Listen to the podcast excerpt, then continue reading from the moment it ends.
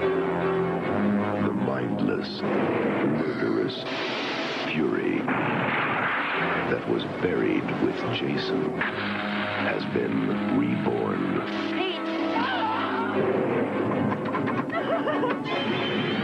Friday the 13th, Part 5.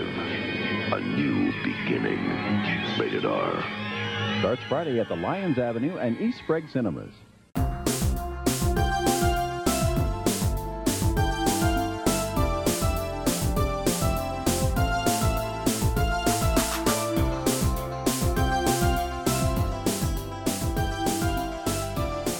It is it is a very exciting day here at Reconciliation. It's a day been that's been long in the making.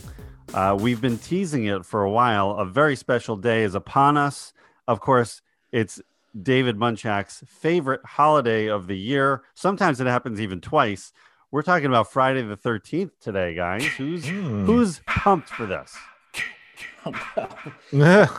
As Well, president of the Voorhees Institute, I'm super jazzed for this particular episode. yeah, this is your day. This is your day. It's my time to shine. I will argue it's not a holiday. Just Sh- make a note. be. Should making be. a note. It It's just a day of the year. Uh, Joe Biden made it a holiday. No, no, no. Yeah. Yep. Doesn't need to be. But yeah, no. It's it's one of. I think we only do we get two this year or one? No, just one. Just, Just one. the We had- one. We had two in 2020 which seems to i think make sense um and so 2021 we we have this friday the 13th our, our fifth friday together uh on the on reconciliation so That's right. It's a new beginning. Well, yeah, one new would- beginning. One would say it's a new beginning. yeah Uh, The welcome dawn of ba- a new age. yeah. Sorry. Welcome back to another episode of Reconciliation. I'm John Diner, i'm david munchak I'm Brent Hutchins. and this is the podcast that takes a look back at some of our favorite films from the 70s, 80s, and 90s. And we're, you know, guys, we're interrupting Andrew McCarthy August uh, for a very special occasion here. So, Yeah. uh, but we we had to celebrate as um, not just Jason- Joe Biden, but we've made it a, an official holiday here on the studio lot at Well, sure. Studios. Yeah. So. Jason Jason Voorhees adheres to no rules. So uh, Andrew McCarthy, who says Jason? Ju- just for today just for today Yeah, andrew andrew gets the other 30 days of the month correct. uh jason shines today Andrew kindly steps aside, bows his head down to Jason Voorhees, or Or not. he gets Jason a machete to the face. That's right. So we are talking about the black sheep of the Friday the Thirteenth franchise, Part Five: A New Beginning. Um, the Here most. I would Yeah. say, probably the most controversial film of the franchise as well. Well, and why is that? Should we just rip the band-aid right off and get right to it? I mean, are we going to go right into spoilers and Yeah. Oh, Well, yes spoilers wait. any, any, well, this i'm is, not building to the the climax of the of the, the movie in an hour Like, we have to talk about the whole Jeez, Dick, thing Way to shit on it. I- let's just let's just keep hiding the, the big the big twists. if big you don't know, People who are listening want to want a narrative. Well, and- to end. And that begs the question what, what we're about to dive into here. Really, when you know what you know about this movie, is this actually a Friday the 13th movie? yeah, yes, yes, absolutely. hundred percent. Okay. Yeah. I'm just, you know, technically, like there is no Jason. There's a lot of red herrings. There's, you know, um, it, it in a lot of ways feels like much more of a horror version of a Scooby Doo mystery than a Friday the 13th film. That's valid. I mean, I don't, I don't disagree with that. uh, The Scooby Doo uh, uh, kind of association, but you know, there are still it's still uh, Voorhees driven. You know, True. Uh, go ahead, David. Yeah, it's like it's it, this. The, you could argue this is a just a generic horror film with a the the the Friday the Thirteenth license like splattered on top of it, sort of a like any. It could have been anything, but we're you know it's like it's like a video game that it's like well it's suddenly a Star Wars fighting game, but it's like it's nothing to do with Star Wars, but it kind of looks cool because it's got all that stuff in it. So this is like very Jason adjacent. Like they and, and there's visions and nightmares and hallucin- hallucinations. Like Jason's spirit lives on in this film, regardless if he's physically there. That's right. Well, and I think that's what they that kind of was the intention with the title of a new beginning. That this is a new direction, kind of like we spoke about in Halloween three. That they're trying something new. They're trying to move in a different direction and tell different stories. Maybe it would have been more accurate to call this a Friday the Thirteenth story, a new beginning, something like that, like a Star Wars story. Listen, let's get down to it. This guy, this movie's just nothing but a money grab. So like, there's there's no, they're not trying to fake that it's not the real Oh. Jason. They don't Yeah. want people to know that shit until the end. Like that's that's not Yeah. that's not happening. That's why that's why Corey Feldman has his little bit part so that they could say Corey Feldman was in it again because that dude was super. His huge. career was just starting to blossom, and he was starting to become a household name. So, yeah, this is there's there's no beating around the bush. This is definitely a money grab. Yeah, and there's uh we're gonna we're gonna get into that. Before we do though, let's just talk real quick. Early memories of this film. Brent, when was the first time you saw Friday the Thirteenth Five? Do you recall? Holy cow, man. You know, like these all these movies I've seen so many times, it's just really difficult to to pinpoint the the first time I saw it. I do think though it was once again over at my neighbor's uh, house, Travis, who again had the HBO in in the cul-de-sac, and uh, you know, I'm sure it was on, and I was I was there. So uh, yeah, I'm pretty positive that's where I saw this for the first time. But again, like I said, I mean, all these movies. I just remember seeing them so early on and at such a young age and so many times over and over and over again that I, I'm not entirely sure the first time.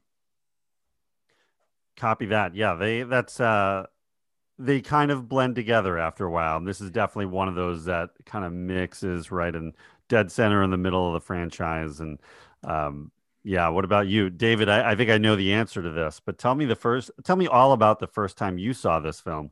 I Was saw I this. there? I think I was there. You were there. You sat next to me, Brent. This was three years ago uh, at a screening of the the Tommy Jarvis trilogy here, and and bonus movies. I guess. Didn't you guys go to like seven at this? I don't even remember. We went we we of made it yeah, into seven at like I don't know, three in the morning or something. Oh my god. Yeah. Yeah. So yeah, my first time ever seeing it was was you know after watching part four, and then and as I've said on the podcast, I've three or four times now. Like I leaned over to Brent after about thirty minutes and said, "What the hell is this movie? Why are we Why are we watching this? Like what is this? I don't understand it." It's a fair question still. I, like I, I couldn't believe what we were watching. Um, and it was less shocking the second time around when I watched it for the podcast, but it was uh, it was interesting. It it I you know it, it felt different. All these movies feel different to me. I, I think like one and two, I guess, are pretty close, but I mean they all seem a little different. But I was not enjoying this one. like at the time, ooh, like it, it was just wild. The second time around, I gotta say, I've warmed up to it a bit, but you know, it's it's an interesting it's an interesting thing because I think this is the movie and your your intent your the intention is to see it with friends, and I I did I saw it with a group of people, and I was upset, like was upset by the. But it was your first introduction. And to be fair, like John I and I are probably a hard group to see these with the first time because we're like super fans, right? Right. So that's got to be obnoxious. And then you're watching it for the first time, you're like, what the hell am I even getting myself into? Yeah, and I'm coming from a biased point of view of like I don't even want to. I kind of don't want to be here. like, I mean, I I wanted don't to even be like there. you guys. I, like, um, we're out of beer. The chips are gone. Like, Yeah. why am I even here still? but it was it was you guys and you know there was like what four or five other people there I think Mhm. right Yeah. so it was it was a group thing it was fun it was a fun time and and and for the experience of it it was it was great like you know the movie itself though I was like it was just a head scratcher like I don't know what's going on here I kind of got it obviously by the end like what the the point but it's just like the creative decisions are crazy Yeah. well I don't mean crazy I mean they're very like well, they are though. unconventional. Yeah. I so I don't know. Yeah, it was a it was an interesting time uh, Yeah. at the movies. Yeah, we're Three- we're gonna get into where where all those decisions came from and why it ended up the way it did. So so everybody, buckle up. We're this is Here we go. Oh, long ride. Let's dive in. We're getting into second gear now. Let's go. I um I didn't see this one until college, so I only had seen like the first one or two, maybe three, uh, back in high school or before then. But we've mentioned it here on all of the other episodes that we've we've covered for Friday the Thirteenth, which is parts one through four, which you can find in the archives at www.reconcinimation.com. I saw this at a good friend, uh, maybe his name is Brent. Uh, oh, that guy. that guy uh, had a, a one of the best parties of our college lives at his residence and a lot of crazy things were going on but in one one room we were running the friday the 13th uh, franchise really from beginning to end and having drinking games along with it and it was a hell of a good time but that was the first time i saw part five so I was unaware of the Tommy Jarvis trilogy, of his character, what happens in that trilogy. All of it was new to me. So I was very much fixated on on like this bizarro land episode. um, but yeah, that was that was my first memory of it. And I actually really had fun with it. I I've been kind of a a mild defender of the movie that I, I get why people don't like it, but I've always enjoyed it because it had uh, some interesting deaths. Uh, obviously, were c- cut down uh, from what they could have been, but uh, Right. A few of them really stood out for me, and and I was just kind of amused by the whole thing more than anything. But um, Yeah. Well, and it is it is very much like a transitional entry into the franchise, right? Mhm. Like because it goes from being dark and and kind of serious and grotesque and gruesome from you know one through four. This one, like you just mentioned, John, it does have some gruesome kills, but like very much got run through the the the editing machine of the MPAA and had to like pull back on a lot of that. And then and then from this point forward after this movie like it all gets really super like meta like you know Jason is very much a super being of of beyond worldly existence and so uh but this is kind of the the in between it is the new beginning. It, it sure is. but but in so many different ways. And I've always found the evolution of this particular franchise really interesting because uh, if you if you really look at how these films were made, it's it's quite fascinating how you know they take the first movie from nothing and and pretty much a straight Halloween kind of rip off and becomes this huge success, and then turning it morphing it into this franchise and movie after movie after movie that it was never intended to be that. There was never an overall plan. It was just kind of winging it each time. And which movies work and which movies don't. And if you're a horror fan, which ones appeal to you? And and if you're not a horror fan, do any of them? Is there anything redeeming uh, for you as a viewer? But um, yeah, a really interesting, especially sort of independent filmmaking. These are, you know, how Paramount Studios is involved with this whole franchise has always been interesting to me. That sort of Friday the Thirteenth is like the redheaded stepchild of of their uh, careful. library. right What? Careful. Okay, I'll take that one out. No, keep it in. but let's All right, I'll it. take this out. Yeah. No, no offense, no offense to redheaded people with that comment. So yeah, we we don't mean anything by it. It's just it's a phrase we're phasing out. We're phasing it out. We're yeah, getting there. That was the We're last getting- time we say That it. was- It's, it's that's farewell. it it's been phased Yeah, That's yeah, yeah. So Uh, sorry, guys. but yeah, how it's sort of the forgotten, you know, pushed to the side uh, part of their library. But they'll take all the money it makes, but they're not going to like really like push yeah it and- exactly and, own up to like it's. They'll never say it's their. yeah they movie. never they they're like we don't want any part of it we just give give us the receipts Yeah. like we just want the money It's for the it's for the balance sheets. Like you know, the success of this helps pay for some of the other projects. Exactly, really, yeah. You know, like Well- it's just spend a little, make a, li- a bit more, and then just keep that going. You need those small things. You, they they weren't making blockbuster movies constantly like that they do the studios do now. I mean, no, well and they were getting they were getting a ton of flack for all the the gore and all the you know kills and things like that. I mean part four really was supposed to be the final chapter. I mean but then it made 22 million on a budget that was way way smaller than that. And so within it wasn't even i don't even think a full year they were like well maybe I think it was like We 30, should make another one. be 30, 32 million or something. Yeah, Is that was- what it finally was? Sorry. yeah. I thought- Yeah, something pu- like like I think still minuscule budget and then in the Yeah. 30s. So yeah. Yeah. When you make 30 times back your investment, pretty cool. Yeah, it's they're diving in. it was too much it was still too successful to ignore they couldn't just they couldn't just stop the train when it's still making that much money and yeah there's uh, you know paramount of the late 70s and early 80s had a lot of misses and there were you know yes there were there were hits in there there were beverly hills cops you know here and there but uh overall they were they were in trouble and they needed kind of uh, almost like easy wins that this franchise was giving them. So as much as they didn't want to admit it, they they needed it.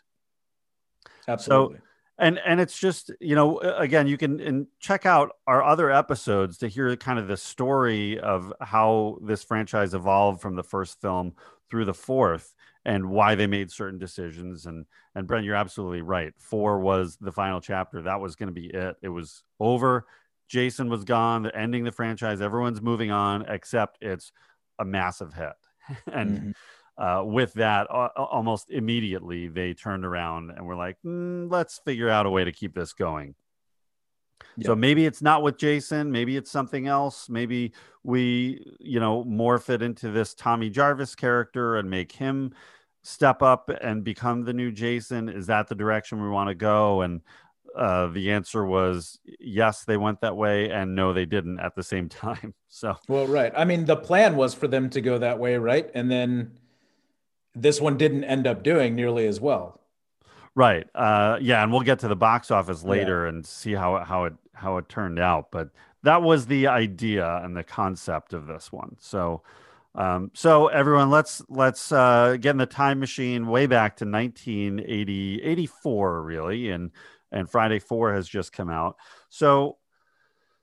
Uh, Frank Mancuso Jr. is sort of the took the reins from Sean Cunningham after the first movie and was really the leader of this franchise, even though he didn't didn't want to admit that. Uh, really wanted to get away from this as quick as he could and start. Uh, he's a young producer and wanted to really get his career going with films that uh, were more of something he wanted to do, not that he was just kind of saddled with. But um, he was still associated with this franchise, and at this point with part five as elected to kind of step back a little bit, take an executive producer role, be involved with the bigger picture decisions, and not so much on the day to day level. So uh, we talked about the boys from Boston who helped uh, really get this uh, franchise funded, and that's uh, Phil Scuderi.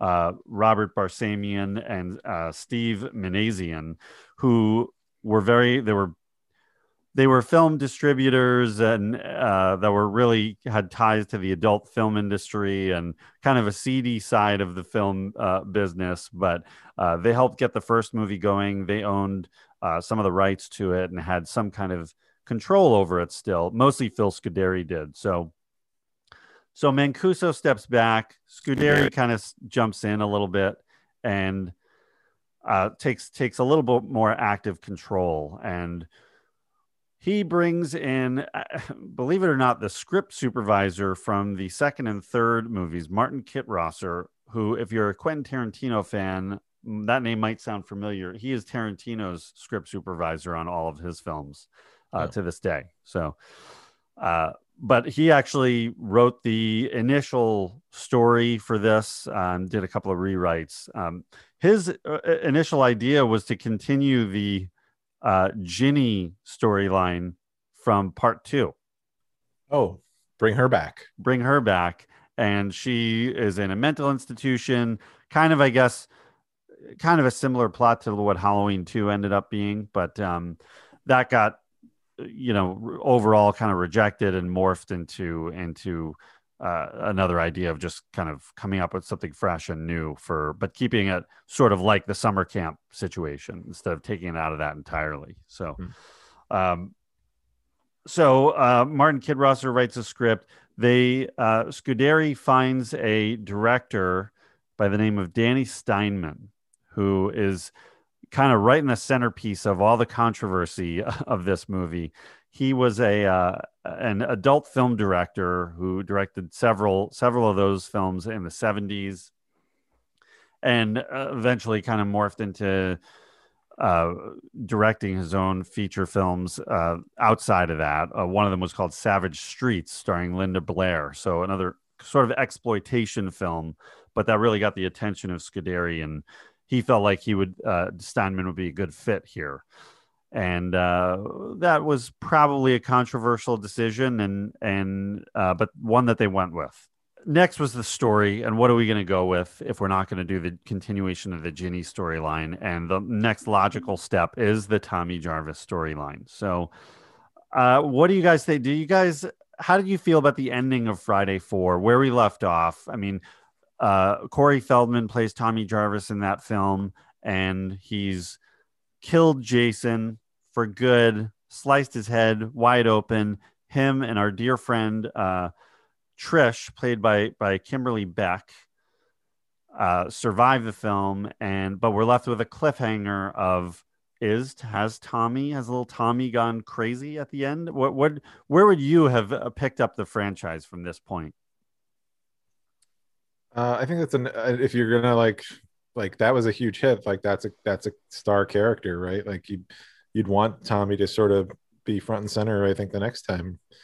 Um, which you know is kind of a shame because like you've had all these final girls over these four these movies and they don't become they're not like the star of the next movie you know they, they it was designed to kind of move on um but if you're gonna like you want to latch on to the success of the fourth one i mean yeah it, it would make sense to maybe bring them both back right Him and then his sister um so i think you start there right yeah, I think yeah. if you're, I think if you're trying to, I mean, I think when you take a look at the the the movies leading up to this one, Tommy, uh, you know, the Corey Feldman version of Tommy, and at the the end of uh, part four is super compelling. There's a lot of there's a lot of directions you can go from there, and if you're trying to put like kind of the Jason Voorhees bit to to bed, like it does make sense to kind of build on the Tommy character and what having gone through that traumatic experience might turn a young person into, right?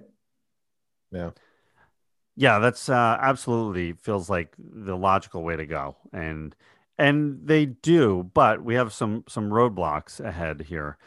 Corey Feldman at this point is a rising young star. He's already been in Gremlins. He's been all over TV and commercials, and I think a few other films.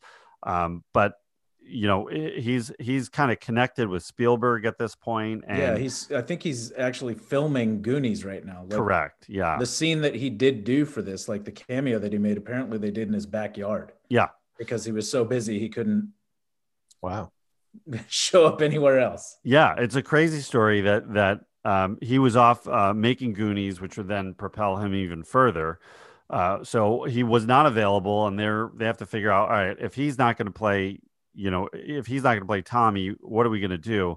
They do get him back. He does agree to come back for a very short, like I think it was a one night shoot. And yes, they did it, filmed it in the, his backyard or his neighbor's backyard.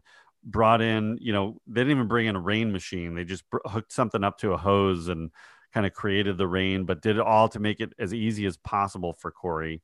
Um, so and and all he filmed are those shots that where you see, you know, you're looking at him and it's like maybe five or six shots and that's it. Everything from his point of view was filmed elsewhere without him, and mm. it was quick and easy, and hopefully, hopefully he made a, a good uh, chunk of change from that. But uh, I don't have those details in our, our, our financial records here at Recon Cinema Studios. uh, so, all right. So, if Corey can't do it, what are you going to do? So, they make the choice. And here's where I think it starts to already go off the rails. They set the story five years, five years later, right? So it's now technically it's like 19 set in 1989. Part right. five takes place in 1989. No uh, mention uh, of that anywhere, though, right? No mention of that. Just totally. Yeah. All right, here we go. There's no Tommy's. Is he supposed to be like 17, 18 in this movie? Like... Well, yeah, he's supposed to be, yeah, somewhere around there, 16, 17. And and they cast an actor by the name of John Shepherd, who um, was uh, another up and coming young actor at the time and had a, a bright future and and he steps into this role where but he looked like he looks like he's like 30 Yeah.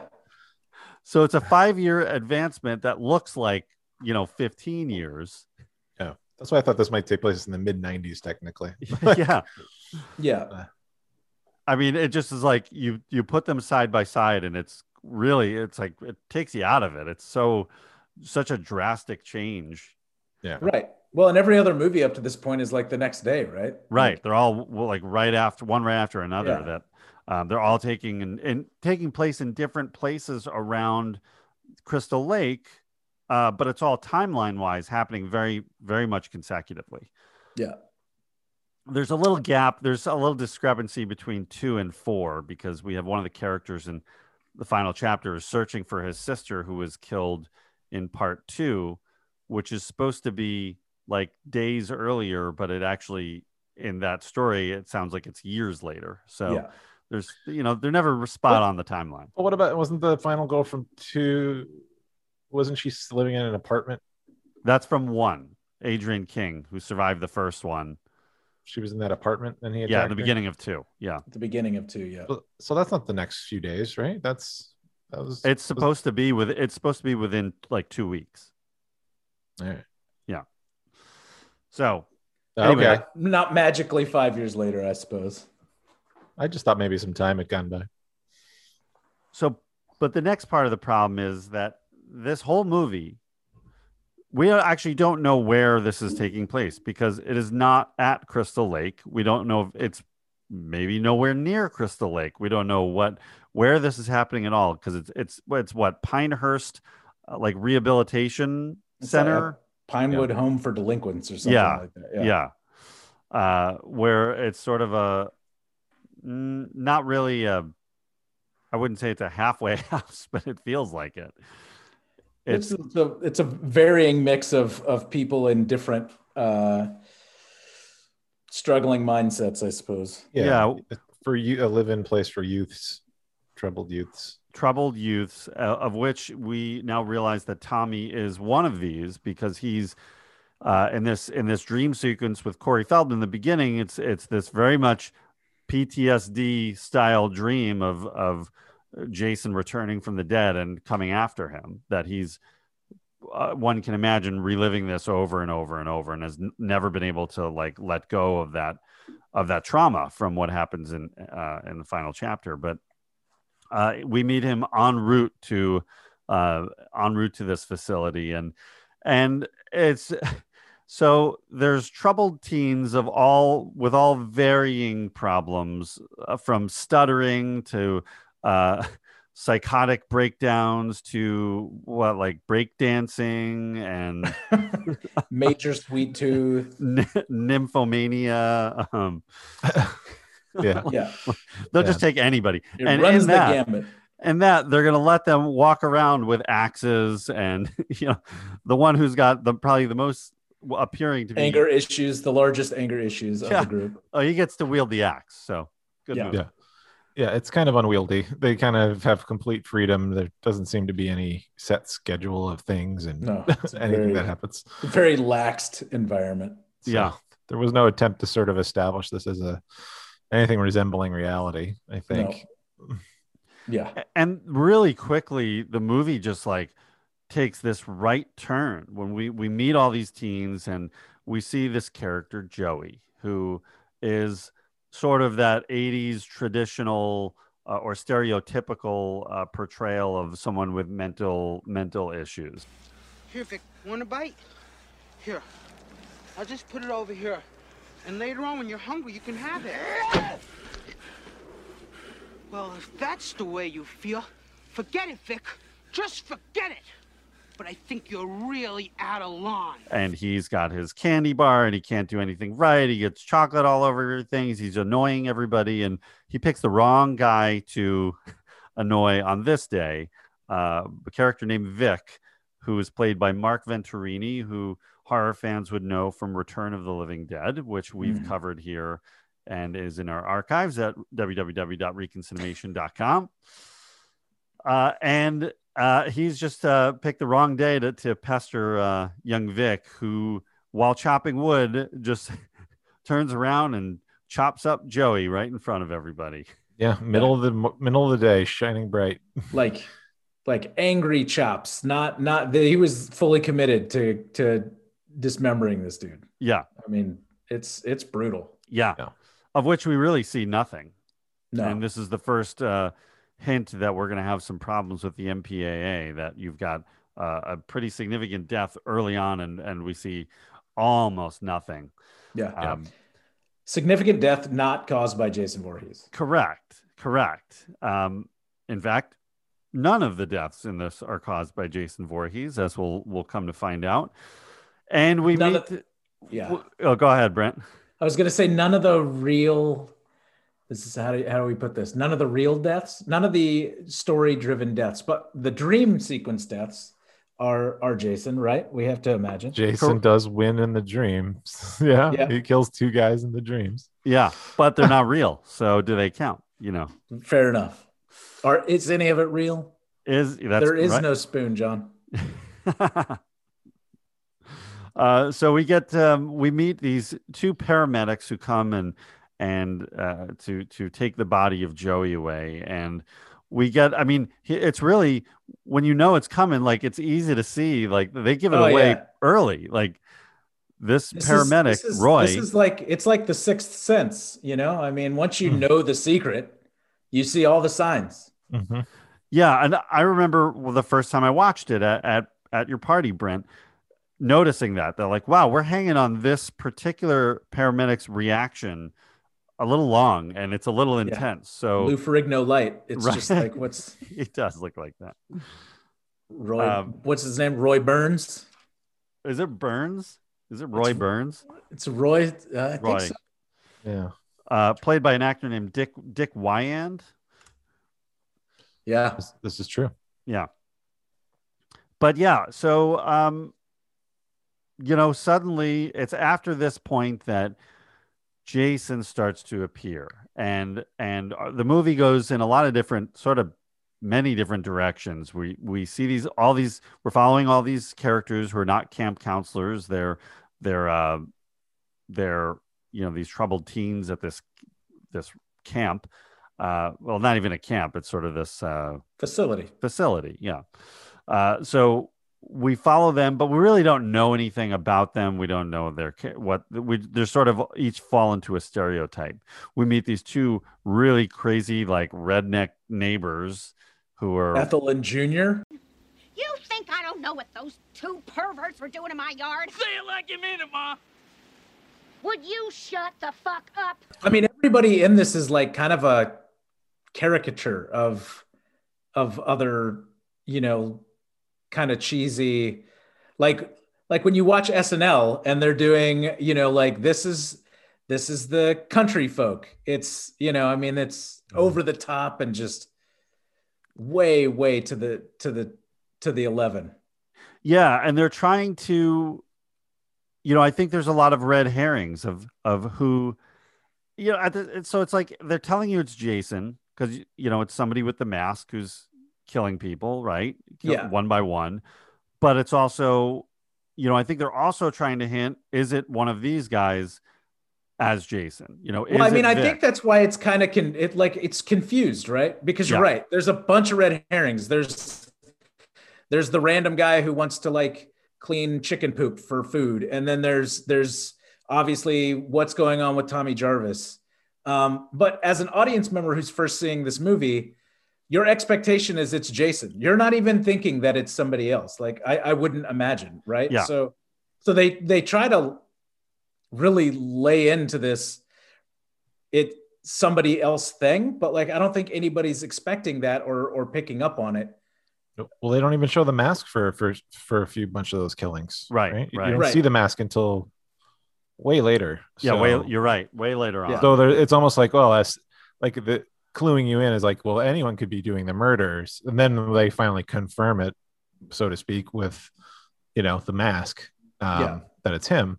So it, it kind of like builds to this thing because, yeah, yeah. I mean, because once you have Vic kill somebody, it's like all bets are off. Anyone could be a killer. and Right. that's the the idea that's what they're trying to show you i think i don't think successfully because it's like well it's a friday the 13th movie we keep doing the little soundtrack bit Yeah. you know it's a guy in a jumpsuit Yeah. like with, with a hockey mask. It's Jason.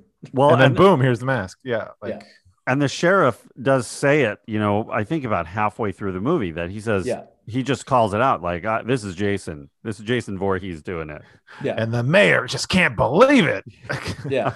He's like ah you gotta get me something get me a suspect It's the first Just- sheriff in any of these movies that's been like, it's Jason. Yeah. jason for sure All the others just completely deny it and rule it out immediately. Yeah. Uh, but this guy, who also just does not, you know, le- again, again continuing in the the uh, stellar line of of of effective uh, sheriffs in this franchise, and I say that sarcastically. That um, yeah, maybe he's no he assumes it's Jason, but has done nothing to actually solve this crime or even get a clue.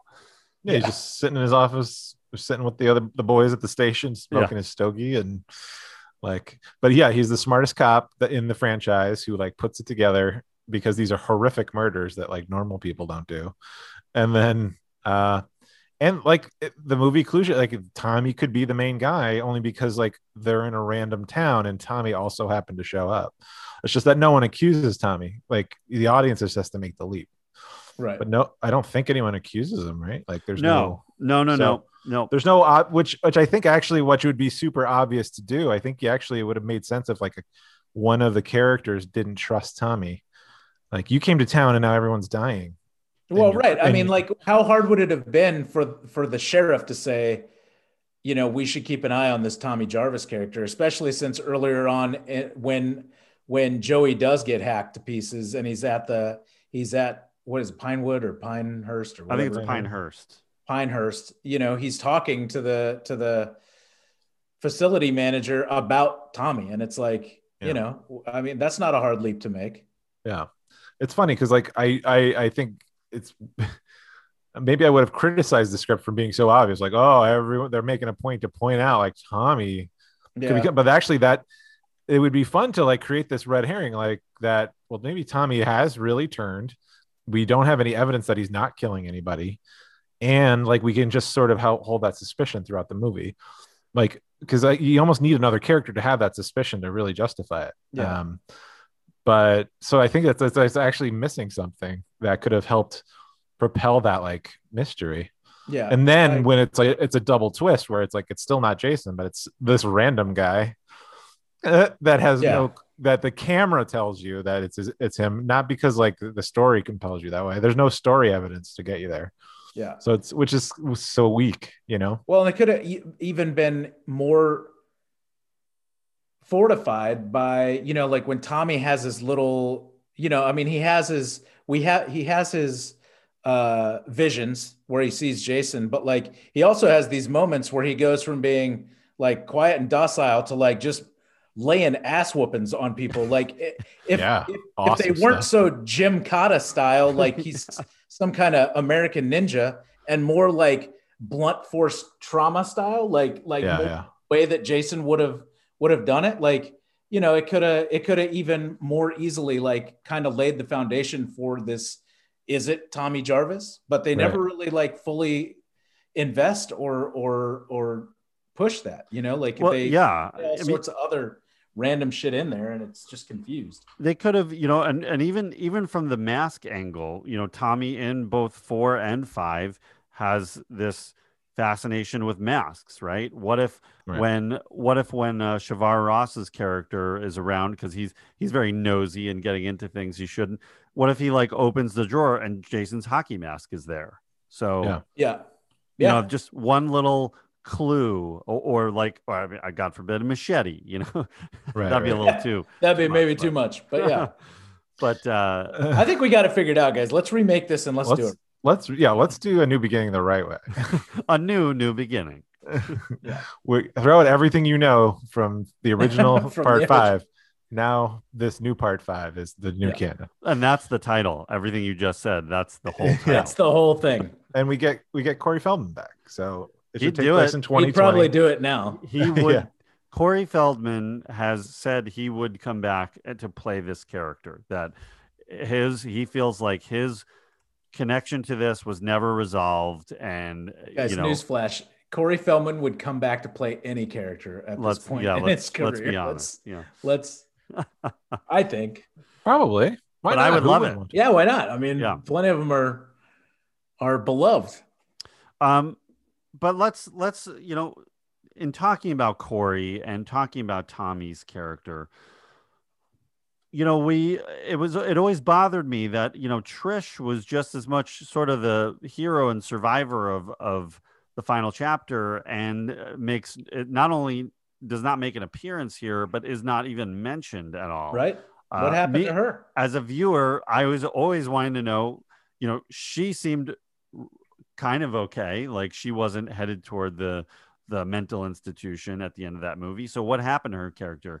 If you want to know the answer, uh, you should check out our very special episode where we interview Kimberly Beck, who played Trish Jarvis, uh, which you guessed it, you can find in our archives at www.reconcinimation.com. We had a, a nice chat with her about her involvement in the franchise and where where it went and and uh, why she was not a part of this. But still, that being said, just as a straight viewer, I, I felt like that was an element that was another uh, kind of miss in this movie that you could have you could really have done a, a lot more with getting emotionally involved with these characters and tried to do something instead of just kind of hitting the formula again and without really much of an effort for story or character. As we meet all of these characters, Brent, you hit the nail on the head that they're really like caricatures, that they're not, um, they just don't feel like actual humans. They're not people. They're like I feel like I'm watching a, a high school play.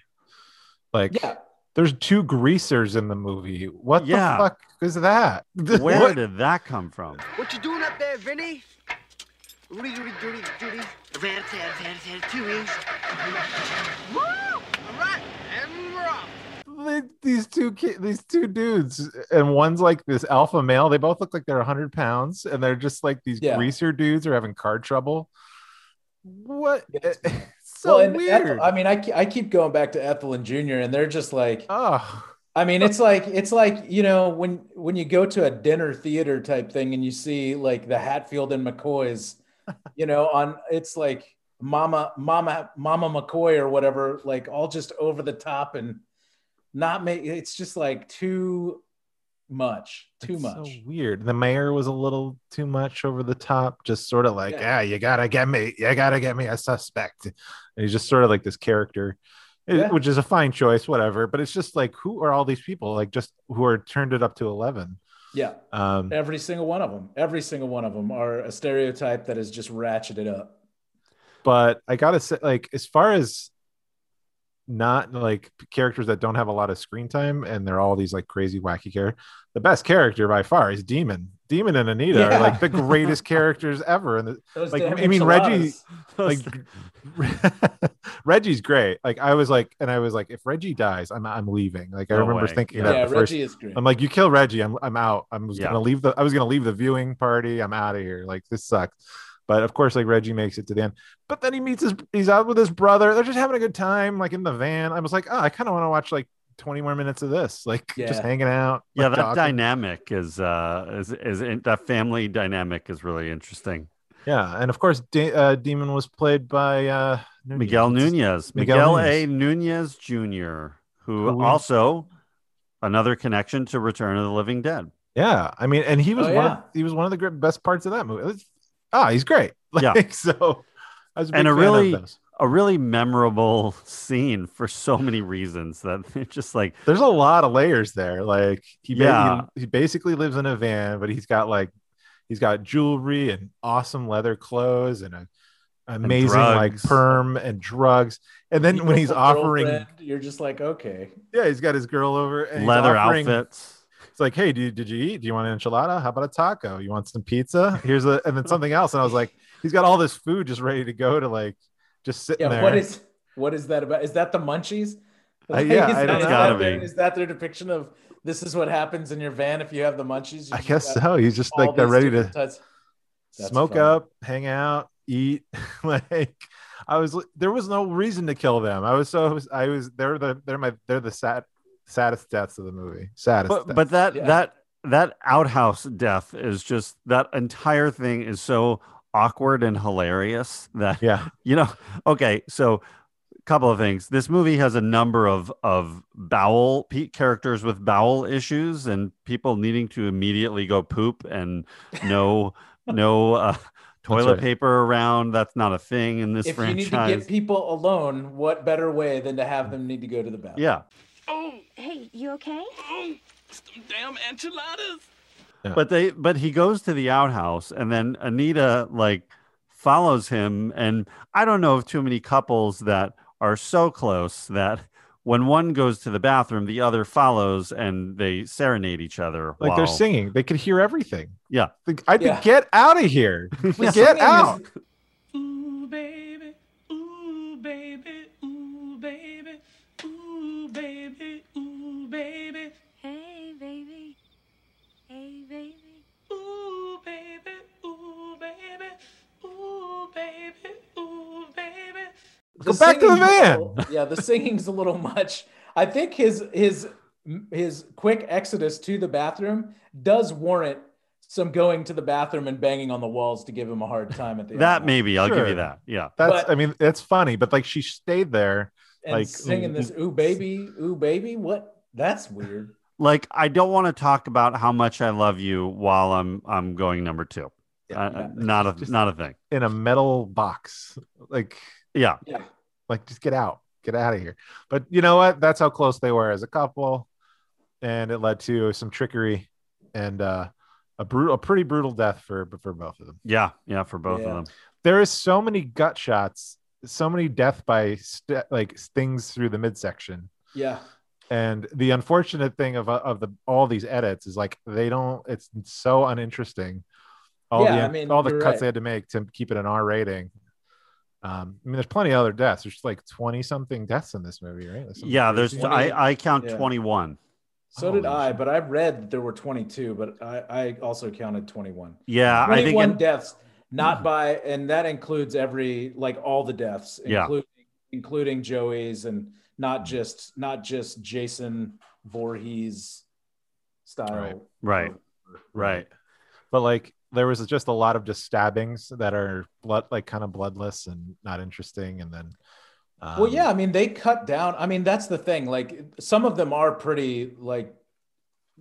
whether they were, whether they had more to them or not at one point, I don't know. But like, some of them are just kind of straightforward and non-interesting. But then there are some that are have the potential to be really interesting, and then they did cut the shit out of them. Like, I mean, there's the there's the dude that dies in the woods with the belt around his eyes. oh like, yeah oh yeah savage. was supposed let's to talk be- about that that's probably the best Yeah. kill right like that that's amazing Well, Yeah, that that's- or the or that's the my flare favorite. in the mouth is another one that was like where they cut a bunch out and you know, um, and then I I think they did cut a bunch of the stuff out for Joey's death, like just uh, but I'm not, you know, obviously that's not a Jason kill, but still, like there's just a Yeah. bunch that got that The mo- got axed. the movie has all the the cable TV cuts, right? Like you have to. Sh- Right. I mean, there's no way they didn't shoot these these murders. So no no But they then- They shot they- them and they cut them out and they destroyed the footage. Like it's They- gone. they shot um, so many more of these were were much more elaborate and gory and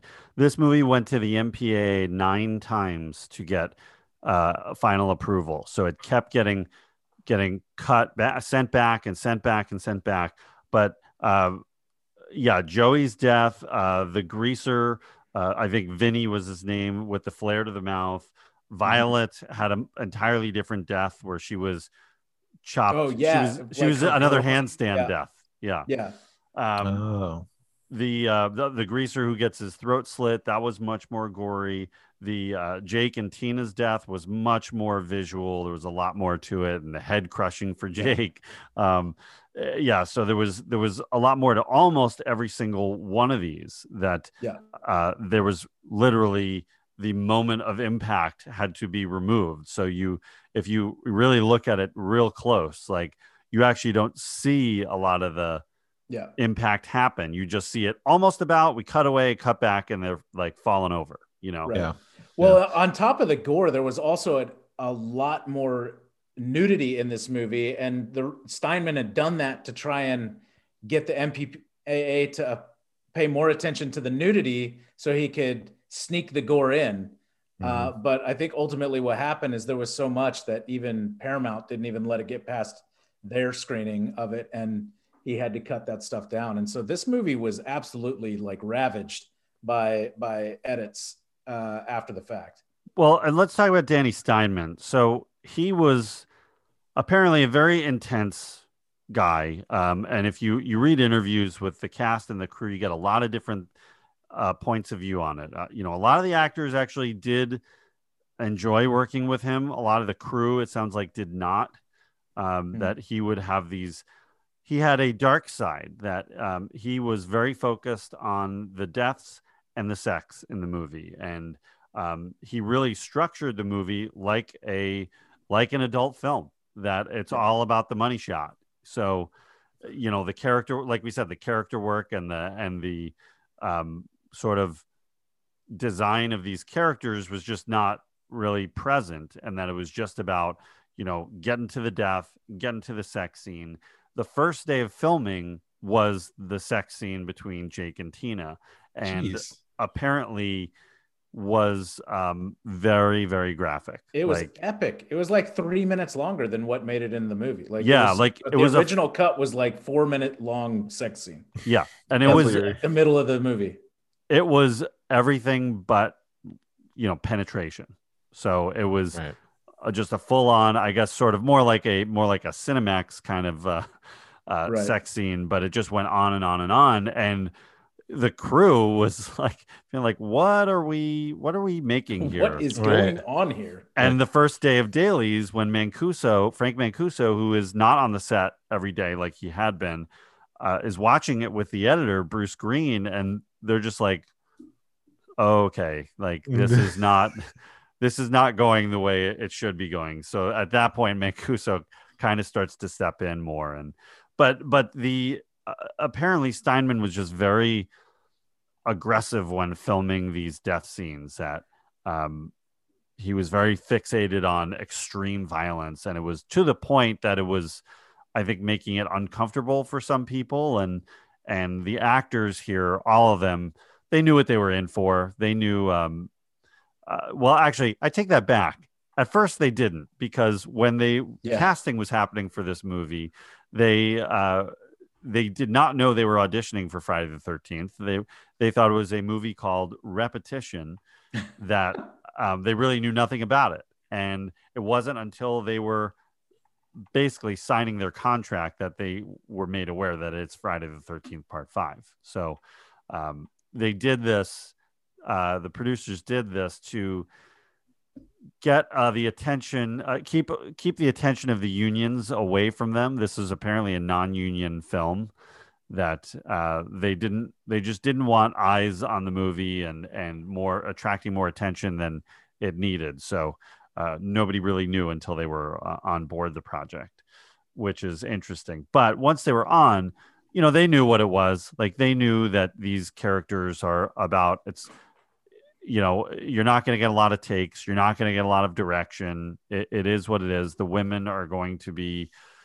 uh, you know, exploited. Uh, really, just to be frank about it, that um, and and Steinmann was did that with with uh, Melanie Kinnaman, who plays Pam.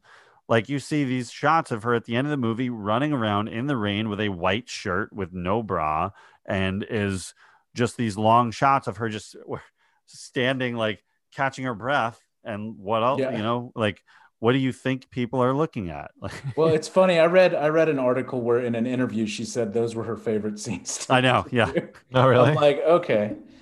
Uh, I think also just real quick before we move on past Steinmann, is it should go mention that uh, there's a lot of rumors about drug use on on set and Mhm. his being influenced, you know, under the influence of cocaine and like even even in certain scenes, like being not even being able to direct and and someone else having to step in to direct the scenes. So you know, there was a lot of that kind of stuff going on as well. So Sounds like he had an awesome time making this movie. Yeah. very 80s. Yeah, dude. Coke, making movies, Hollywood. Uh, a lot of well, a lot of drug use of characters in the movie, right? Or not a lot, but not a lot some. there's uh Implied, and then there's two. some, There's what? There's some weed, but some coke. oh, The coke's only with that one guy, I guess. yeah, right? Bob Yeah. Desmond. Yeah, who's who's he had worked with uh with Danny Steinmann before, and he was he was the one who said like. I'm the only one doing fake coke. Everyone else in this movie is doing real coke all the time, except me. Yeah, Um, but but- um, I think it then- influenced. I think the the cocaine uh, was everywhere on this movie, and and really had an impact on on how it was being made. You know, Right. Well, it's it's weird that I think I feel like based on all the gore and stuff that they had to cut, they left so many like lingering shots or just a slow, slow steps to get to the next thing. Like this movie could have been, you probably could cut like five to ten minutes of just like the momentum of getting things. I think they like and they maximized like having Corey Feldman just like constantly going back to him just going gasping and like Yeah. it's just like get get to it like what what's going on here like it wasn't it didn't have the tension it lost the tension because it took so long to get somewhere yeah, like Yeah. early on in the film um, so there's these moments of like well this 90 minute film could easily be 80 79 minutes because they Right. cut all the all the all the obviously or uh, cut all the long sex scenes and and gory you know Yeah. kill shots Still able Um, to squeeze 21 kills in. A lot Yeah. of kills and you know, it's like, wow. I think you had two full like topless women and and and obviously Melanie through her own shirt. Mhm. I mean, there's a ton of there's a ton of nudity, right? Like there's the, here's what's the I forget the lady that um uh here's whatever. That's her big Oh. line. She says showtime. It's showtime. Oh And yeah, flashes herself in the at the uh, the wait the waitress at the restaurant. Yeah, there's there's that scene. There's obviously the scene out in the woods. yeah Um, and I think there's the scene where uh, the one lady jumps up into the top bunk and and oh right right right finds Yes. the the yeah, Robin. yeah, Yeah. Robin. And then Yeah. yeah. there's like 30 minutes of Pam running through the woods with a see-through shirt. Well, and and Robbins was so some of them flat out said no matter what, not doing topless scenes. So the actress who plays Violet said that, uh, but the the actress uh, who played Robin, it was like middle of the night. They'd been shooting all day, and uh, she had said she wasn't going to do any any topless scenes, and then Steinmann just approached her and said, "Okay, now you're going to take your top off." And he basically like sort of bullied her into doing it and it was like either that or they're going to have bigger problems and she just she kind of gave in and that's horrible. That's horrible. That's that- terrible. I hate Yeah. all this. I hate this. and it would happen I, I think especially in horror movies stuff like that happened all the time that um Yeah. uh, there was an act actually the the ac- an actress named Darcy DeMoss who will appear in Friday the Thirteenth Part Six was originally cast as Tina, and in the audition, uh, you're supposed to be made aware of of nudity requests before you even go to the audition. She goes to the audition, and Steinmann again like fires it at her like, "Let me see, you know, lift your shirt up, let me see your breasts," and she refused to do it, and then apparently uh, you know, left the audition and ended up still getting the part. And after that, according to her, that Steinmann Steinmann propositioned her and did the casting couch move on her, and she uh, and then like the next day she was fired, and and Pamela Sue Voorhees, that's her real last name, believe it or not, is recast as Tina.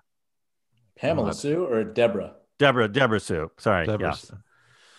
Yeah. So yeah, it's uh, some not good stuff going going on. super behind the cool, guys. Super cool. But the interesting thing is that the rest of the a lot of the rest of the actors, um, you know, really didn't have problems with him. E- even Melanie Kinnaman didn't really have a lot of issues with him and felt like he was communicating with them and wasn't yelling at them. And um, you know, I, I think the guys, John Shepherd and Shavar Ross, also had a little bit of an easier time with him uh, than Right. maybe some of the women did. But Sure. Yeah. I, I mean, no one's totally awful, right? There's always going to be someone that says, "Yeah, he's good. He's a nice guy. That's fine." Like, I I don't think he's and pro- he's not like a villain, but clearly these choices are like an abusive.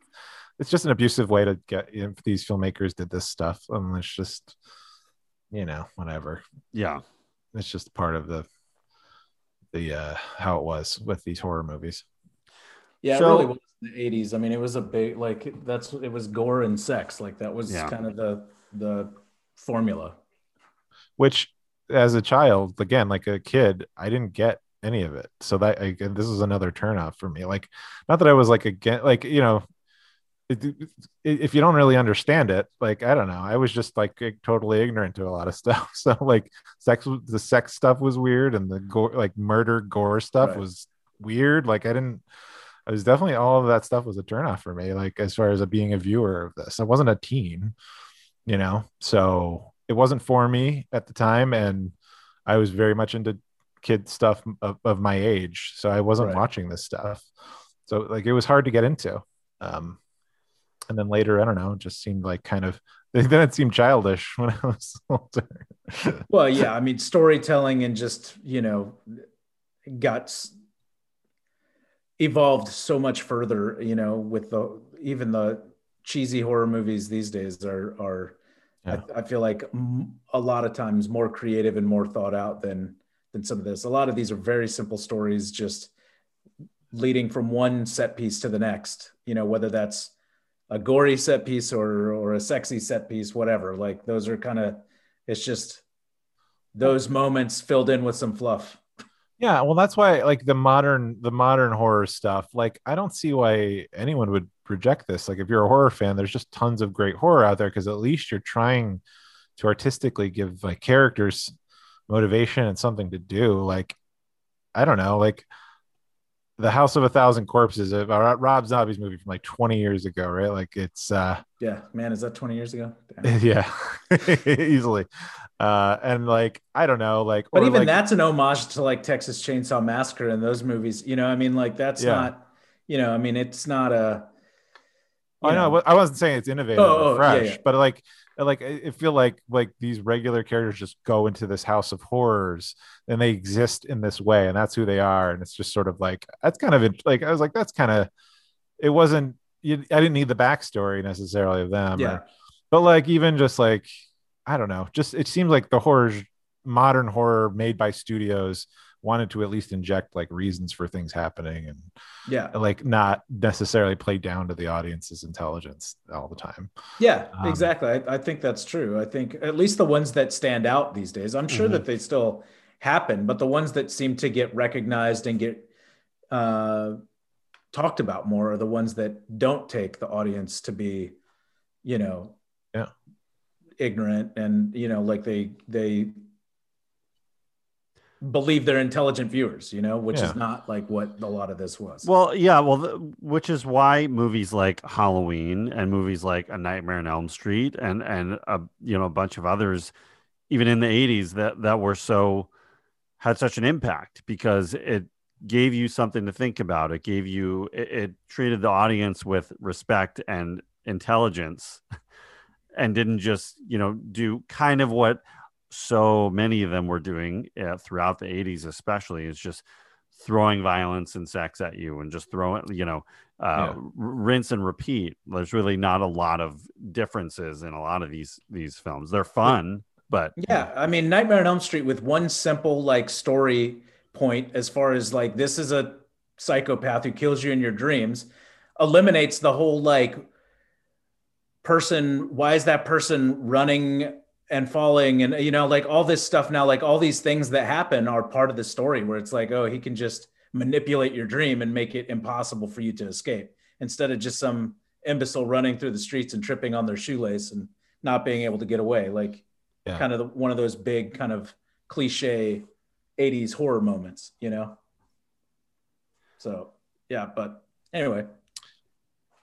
Yeah, and and each of these, you know, each of the films in this franchise had a different angle that made it stand out. That you know, the first one is obviously it's the who done it, the mystery of of you know, and and there's a lot of there's actually not a huge amount of gore in the first one. A lot of it is implied and assumed, but you don't really see a, a lot. You do see some, but um, and then the reveal at the end that it's it's this the mother character of of uh, um, Betsy Palmer's character. But uh, you know, so that works. Obviously, that's such a hit. The second one really starts building the formula of the tr- traditional formula of the Friday the 13th movie. The third movie, you've got your 3D element, which was that alone is just Good fun. times. Good stuff. That's fun.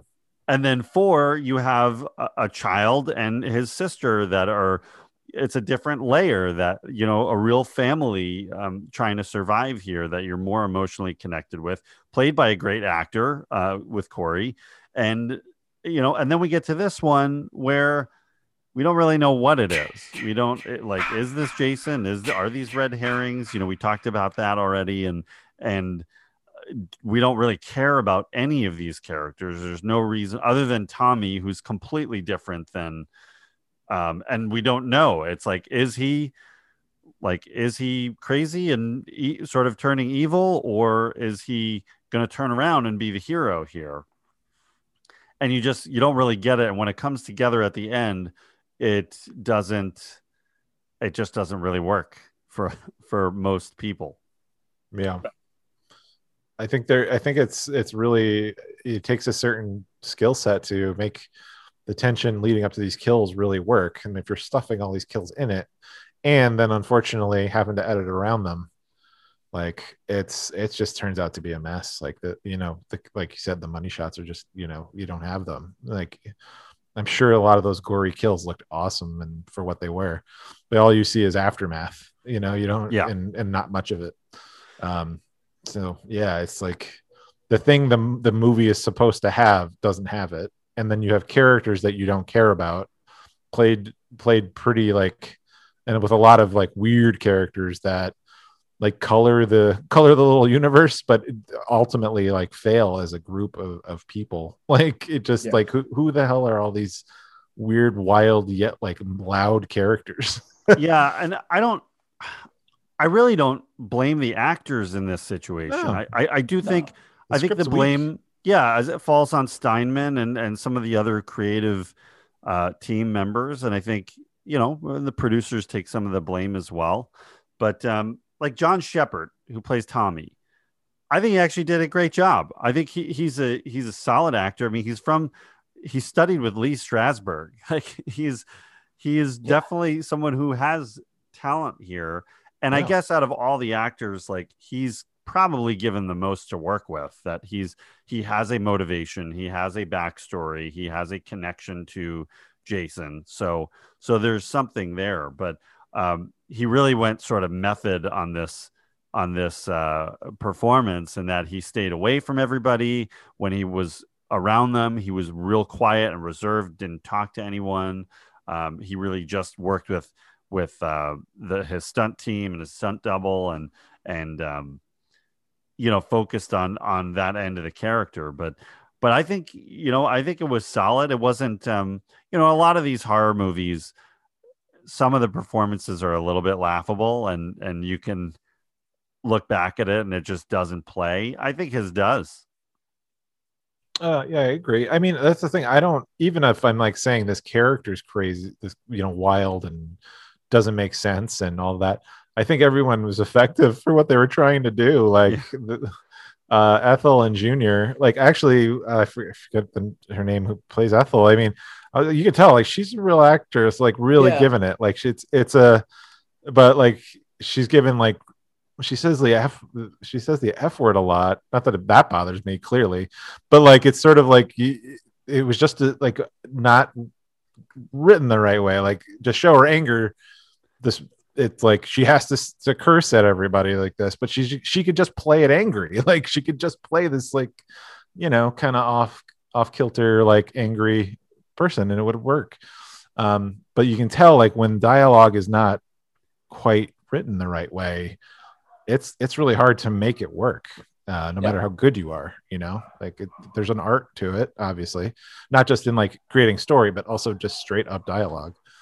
Um so it's a, it's so yeah i think all these actors like and if they were told to improvise stuff none of them are very good improvisers but if that if that was the case i have no idea if they were told to improvise but you know i, I guess they're all just having fun there right like Yeah, they're all just having a good time Yeah, I I agree. I think they're all. I mean, even though they're over the top, I think they all deliver like solid over the top performances. You know, like Yeah. it's it's kind of like the writing is bad and the, the performances are too over the top, but at the same time, like they all land for what they are. I think the the lady who plays Ethel, I think her name is Carol Lock- Locatell Mm-hmm. Yeah. and and she you know like she's, great. great. like i was watching her and i was like man this lady's straight out of dinner theater but like if i saw her in dinner theater i'd be like man you're killing it Yeah. you know so this she also reminds me of i forget i don't know the name of the the character but like the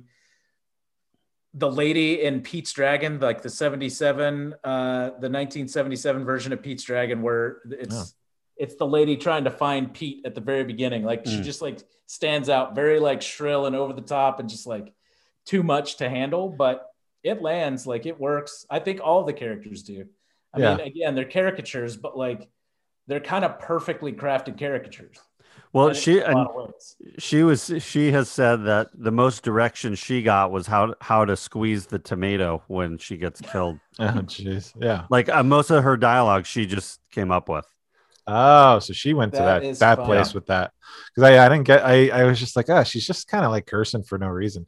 Again, I have no problem. I t- I I'm like a sailor, um, and it, I I have a feeling I'm more off putting than I think I am, um, because it's just sort of like and but to me it was like she's a little off putting by just like you know the way she's talking. It was it was kind of weird. It's kind of maybe a self reflective moment for me. Um.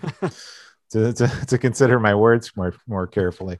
I'm glad these bring some introspective thoughts to you. These, Yeah. these films, David. I'm every Friday the Thirteenth. I learn something new about myself. that's what makes them great It's what it's very, it's very good for introspection and, and self reflection. Oh man, this movie's just got a lot of weird moments. That whole like dance scene with the or the girl, uh, uh, Oh, Violet, yeah. doing Violet the pop doing and dance. lock or whatever. Like, what is going? Yeah. She- I and again, that. she can't. That was something she came up with because she was she was a self-admitted big-time party partier at this point. and Was you know going to the clubs every night, and that was what was popular then. And she just she She's like, just I'm gonna practice this while we're doing this. scene." yeah she just came up with it and uh Holy yeah i don't know her and robin and the the uh gentleman with the stuttering issue you know they're all just kind of there and What's his name? Is that Eddie? eddie yeah yeah Yeah. that um you know they, they don't really mean anything until it's time to just stack up the bodies and then they're just fodder for the killer Yeah. Yeah. I mean, that's it. They just stack the body count. There's no real need for any of them except to add, like, I don't know, some kind of diversity to the to the cast as far Yeah. as like, oh, we can we can check as many boxes as possible. We've got we've got, you know, Kool and the Gang over here. We got we got pop and lock over here. You know, I mean, it's just like what's going on? Yeah. Um, I will say that I really did, I really did enjoy uh Shavar Ross as Reggie. And Yeah. I remember, you know, Yeah. at the time, like that kid was everywhere. He was uh Wasn't he in Diff'rent Strokes? yeah, he was I don't know if he was a series regular, but he was in it a lot. I mean, he was Gary Coleman's like best friend, I think, on Right. that. So he's in, but he was all over, you know, TV at that point, and I don't think he was in too many movies, but um, this was a big move for him. That it's, you know, it's kind of similar to Tommy in the final chapter. That you know, he's a child that is. You want to see you want to see him survive. Like you, you really don't want anything to happen to this kid, and and he had some Yep. personality too, and um, I, I think I, I would have been interesting to see if they ever brought his character back, but which sadly they don't. Yeah. I think I think I think we need to see Reggie again if they ever revive, revitalize the franchise. Yeah, Reggie and Oh. Tommy. When we make the remake, It was the new new beginning. Wait, real quick question, John. Are any of these characters in that video game uh, that you No, no, the Friday the Thirteenth video game for PS4.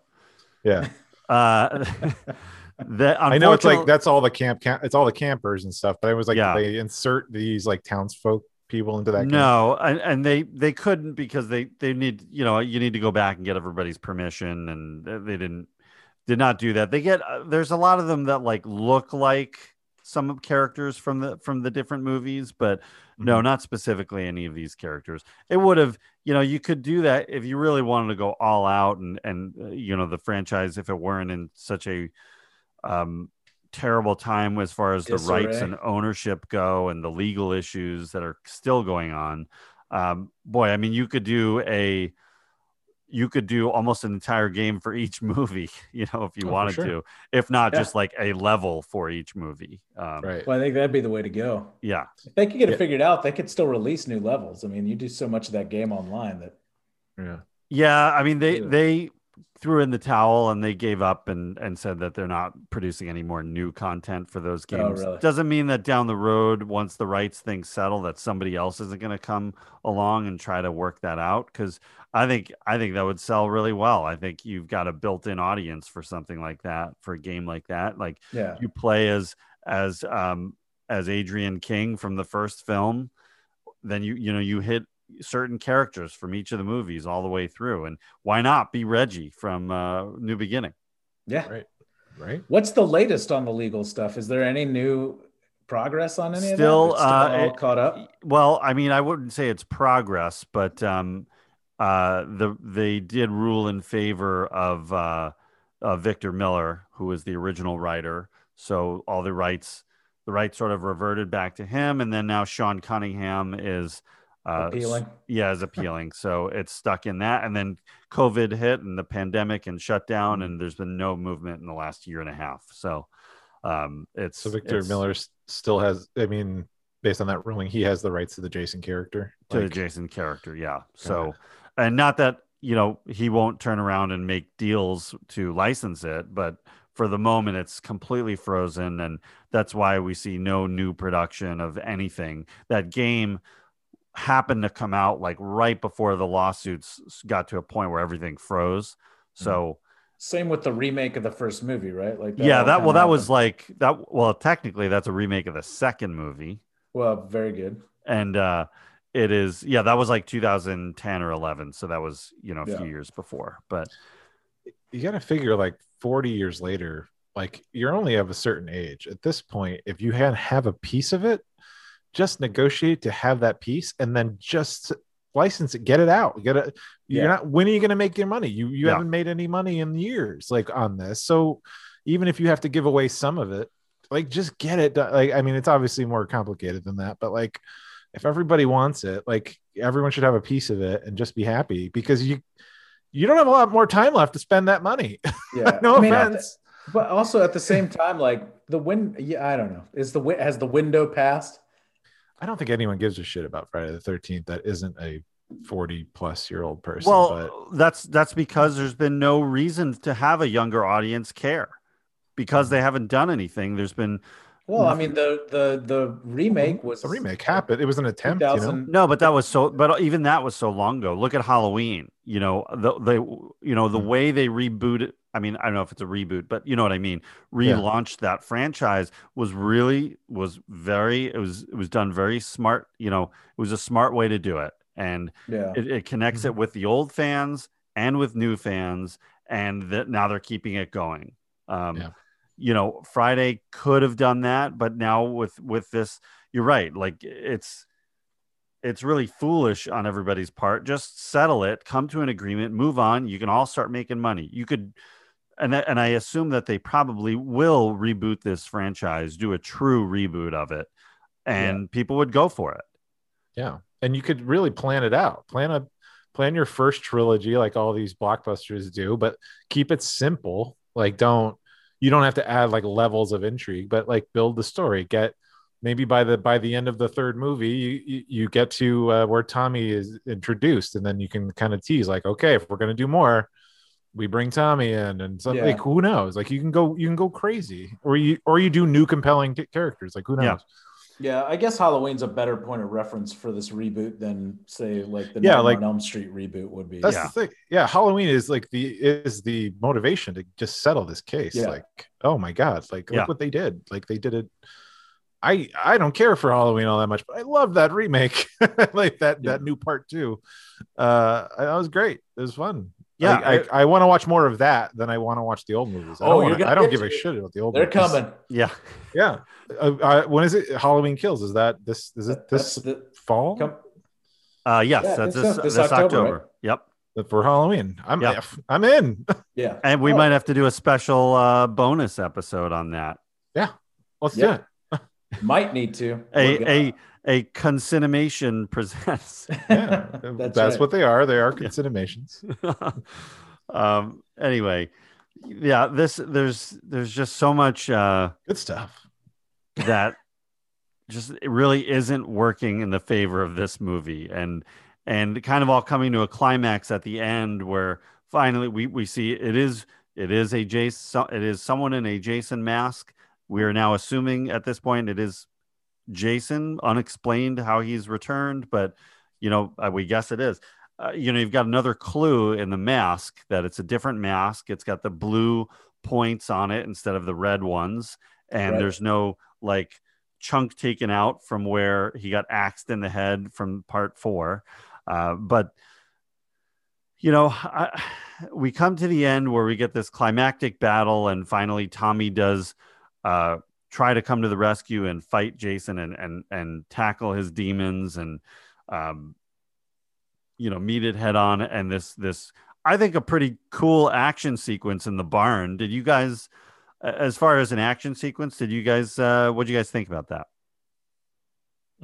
It, it yeah, more or less works. I feel like you could have shaved 15 20 seconds out of there to up the ratchet up the tension a little bit like keep it so i feel like i was kind of dragging it a little bit but that's in the magic of editing i'm no editor but it more or less worked uh yeah like uh it's kind of exciting Yeah, I mean, I think the I don't whole last kind of like battle scene, you know, all the the Pam stuff leading up to it, like I think it's all pretty decent, you know.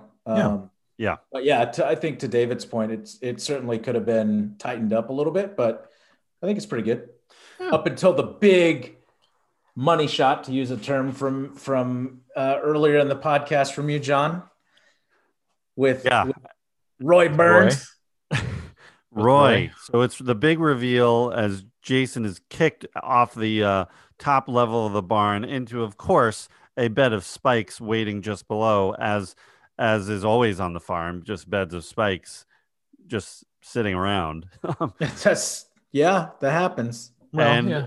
The Yeah. mask It does. off. That, that's real. I think I don't. I actually, as much as that's sarcastic, John, I think there's lots. I think oh there is yeah that's for heavy, hail- Was that heavy, for the hay? For heavy hay? dangerous. Yeah, heavy dangerous machinery like that on farms for sure. Yeah, Well, my Yeah, the- farm, my farms farm, not- your farm is safe. Safety. It's it's safety safe. first. it's got rounded edges everywhere Exactly.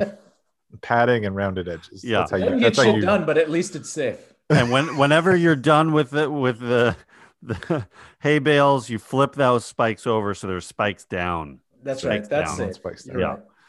Uh, but yeah, so uh, the killer is impaled. The mask comes off, and we see who is it? Who's it been this whole time? It's not Vic who's escaped, and it's not the sheriff, and it's not that drifter who was killed earlier, that mysterious drifter. Nope, it is Roy, the paramedic from the beginning, who gave it away with his intense look upon seeing his the the dead body of his son that he disowned. Yeah, the son that he left because he didn't love him, and now He- all of a sudden he's Yeah. bonded with him over over. where his- did that guy get a recent photo of that of the that he I keeps love in it. his wallet. Yeah, like he says, like- "Oh, oh yeah. boy, he's he's looking at him from afar." And then when he the kid the kid he's abandoned, the kid who thinks he's an orphan, Yeah, uh, who's probably 25 years old, frankly, uh, is dead. And now he's going to go out for revenge. And he and luckily he already was tracking the Jason Voorhees story. So yeah. I think exactly. I mean, Tommy being there was a coincidence. Like he didn't even I don't think he knew like no. maybe you know if so Tommy wasn't there, all this still would have happened. it would Yeah. have happened exactly like yeah that tommy is not a catalyst for anything that's here Nope. and and he just I mean- disappears for a large chunk of that movie so it like he looks like the killer like you don't even know Right. where he was like right i Right. don't know for Well, half and an there's hour all this there's all this like forced exposition that happens like to to explain like oh it's roy it was his son and yada yada but i mean when your big reveal is the guy on the spikes down below and you're like squinting to see who it is and you still have no effing idea who Yeah. the guy is, like that's not working real well for you. Yeah, if you weren't even paying attention, you wouldn't be like you'd be like, oh wait, who is that? That guy he kind No. of like He's in like he's in like 10 he's in like 2 minutes of the movie. Like there's Yeah. the scene where he's scowling around angry because we find out his son got chopped up and then there's another awkward moment where the sheriff says something and he's like, "Are you talking to me, sheriff?" Yeah, and they like weird. reintroduce him again just so you see him twice. yeah, and you know, it. it's like, come on, guy. And- yeah, and he just happens to be continue to follow every one of these kids around. Like they, he, bl- you know, he blames them all. Like, why did he stick around to kill to kill Demon and Anita? Like, why need why wouldn't he chase after Reggie? And like, there's you know, no like, answer, Yeah. Dave. There, there's no answer. There's just no reason for some of this. Yeah. so it just you know, and that's the thing is like at least with the other movies, love them or hate them, there is a some sense of logic of why Jason is out to get revenge. I mean, it's revenge for his mother's death, and anyone in that area is on his list, whether they have anything to do with anything or not. Just them being there uh, is a problem. So Yeah. here, it just doesn't. It just does. There's no reason for it, you know, Yeah. other than uh, you know, if he was going, if Vic was still around, you know, even if Vic hadn't been arrested, if Vic were still there and he's going through to get to Vic, like that would make sense. Yeah. But he's not. should- so they should have I- said like he ran, like Vic ran off. Where there's going to be a manhunt for him, but right. Yeah. I guess that would complicate. Well, that would also make the red herring is it is Vic the killer, you know? Yeah, there, there could have been easier ways to just keep focusing on three or four different characters that could be doing the murders that look like Jason. And then, you know, like the Roy character went all out. He had a prosthetic, like, or he had a mask with a busted up ear and bald, like, like head, like, you, you know, it, Like, yeah, he was wearing like he was wearing one of Tommy's masks that he made underneath. His Yeah. hockey. like, Yeah. clear, like, you you know, doing? Uh, it's wild. Like, there's some conveniences here that really work in Roy's favor. Yeah. Yeah. Well, I just think also like it's important in you know this movie and Halloween and Nightmare, like all these kind of movies that there's some kind of supernatural element to the to the uh, antagonist, you know, because like you reveal Roy and it's like it was Roy, like yeah. Roy was doing the killing, like all Roy non-scary Roy, Like, really, Roy. like, like come on. Yeah. Yeah. I. Yeah, I like So- the idea. I like the the pepper. I keeping it all supernatural. If all three of these characters were supernatural based, which they all end, ultimately ended up being, right? In a sense, like Well, Well, I mean, Mike Michael- Myers, I don't know, but like you got to give it. I mean, I I think it's implied in certain cases, and in other stories, it's not. But like you know, I I think I think it carries through. Well, we will, uh, David. Uh, starting in our next movie, we're going to get to some supernatural stuff with uh, our old pal Jason Voorhees when he does make his Ugh. triumphant return in a Jason genius, lives. genius uh, way to bring that character back. But that we'll save Yeah. that for next year. So, right, That's right.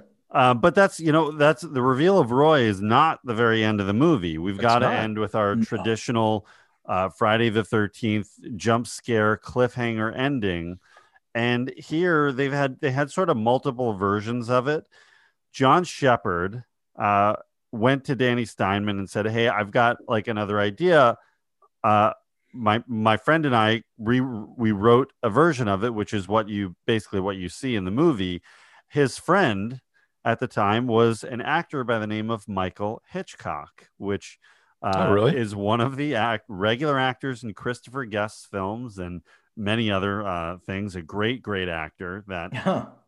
uh, it's funny that uh, he has a very strange connection to the Friday the Thirteenth franchise years before his career really got going. So oh wow, yeah, I Uh, so Mike they- Hitchcock. they That's wrote the uh, they wrote the we call it a Hitchcockian ending of uh, of Loose. a new Loose beginning. connection. It's uh, it's funny though because he has the dream and this the hallucination, and you you think that like he's kind of beating it, right? And then he ends up giving in anyway. Like I kind of don't like that. Like I, I wanted it's, it's it's a it's a double like thing, right? He has the horror, the horror. He has the nightmare of killing um Pam. Pam, and then like, and then he has he hallucinates Jason, and then like embraces him and pulls him in. Like he he's been fighting him the whole time, and then then ta- and then he takes him in. It's kind of Yeah. I was like, oh Tommy, oh Yeah. no, But I think that's the whole idea, right? So that the, yeah, the next the inevitable like, end. Yeah, it- like for the next movie, because I think they're still like toying with the idea that maybe they're handing this off to Tommy Jarvis, right? And like Tommy Jarvis becomes Yeah. the crazy killer. Yeah, that And that so- was that was the intent intention of the ending was that he will now officially be Jason. Yeah. Does the does and so when it ends with him having a a chef's knife in that hospital room somehow. Yeah. Um, with the mask. do they Yeah. say I, I don't remember do they say in this the next movie like that that's that he had done that that he killed her or anything like that i don't even Uh, you want the answer now or in that episode? Uh, no, they Okay. say nothing of it, and he's They uh, recast the part. It, it's completely now he's Right. a, now he's a, a full on protagonist. Yeah, right Yeah, it's uh, got it They they abandoned. yeah. They it would have been it, it would have been awesome to see him in a hockey mask fighting jason who's returned like and now they they both try to like try to fight each other and one of the, one of them's gonna win and then become the true jason yeah. I'd like to see this franchise rebooted, all of them written by David Munchak, and see where we go. i'm gonna write one more and then the scrolling the scrolling text at the beginning is gonna say it really was jason's mother all along and there's, there's gonna be a cloning vat and it was her Time travel. Voorhees. Yeah, there's time travel involved there's a there's, she's got an army of jason Voorhees yeah. that no one knew about that she was able to to create out of nowhere oh it's gonna be great Can she control the weather also? of course it's gonna Yeah. be raining And Uh, snow. all the and- women are braless um running with all the guys are sexist pigs it's, it's gonna be classic Friday the 13th um, yeah. So, all right. Well, let's before we talk about the box office, just um, we usually go through. Does anybody have a favorite favorite uh, death scene out of all these? Uh, you know, bizarre ways that people are getting killed, and and they're trying to come up with more and more creative ways. I I, I can tell you mine. Go ahead I'm gonna go not with the outhouse death, uh, but I'm gonna go with with Jake getting uh, wrapped the, the belt wrapped around his head in the tree and the, the, the head crushing. you know that's it. And and with a close second to Tina's death with the uh, garden shears to the eyes. Mm, I don't Okay. like that No, David doesn't like that. you got a thing. You got a thing for eyes, John. Apparently, yeah. Yeah. Uh no, J- yeah, Jake's my number one uh kill of the movie for sure. It's it, it's it's horrific. It's it's interesting. It's visual it's it's v- very visual. Like you actually get to see like things happening. And I assume like his head was just supposed to explode like a watermelon. Like Yeah. Yeah. um like like they do on the internet now, people putting rubber bands all over watermelons until they explode. I don't know. Look it up. It's happening. Or, or like in part three when the actor gets his head crushed and his eye pops out. Yeah. Ooh. 3D. Yeah, 3D style. Yeah. What about you, Brent?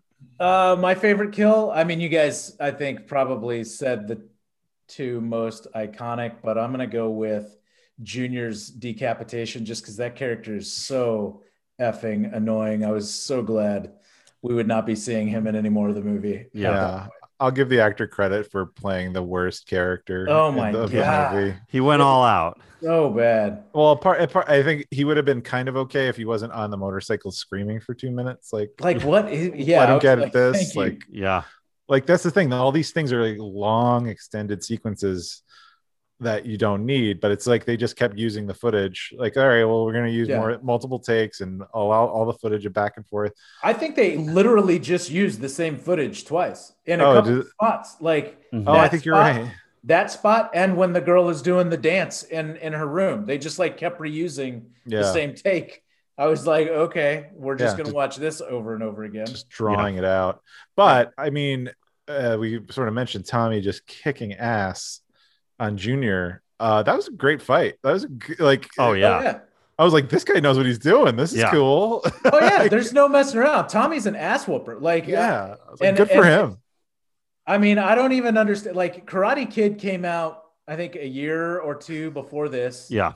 How but it's like I don't understand. I don't understand why this guy is like some souped up martial artist. Like it's, it's like so. It feels very out of place watching it now. But Yeah. I know that karate and all that stuff was super popular at that point. But it's just like I don't know, man. Like Guys, To- Tommy. Jarvis, Tommy Jarvis would have destroyed the Karate Kid. He would have wrecked Danny in three seconds. We've Yeah. seen, we, yeah, we've seen what he can do. Like when he, And he he's picked up fast. Eddie, like he he's took like it- lightning. What about the Dudikoff though? See, that's the I Well, think it's well, a real showdown between Yeah. American Ninja and Tommy Jarvis. D- don't push it too far. That is uh that is like that's like Hulk Hogan Ultimate Warrior level right there. I know, yeah, Yeah. That's the that's the showdown everybody needed to see.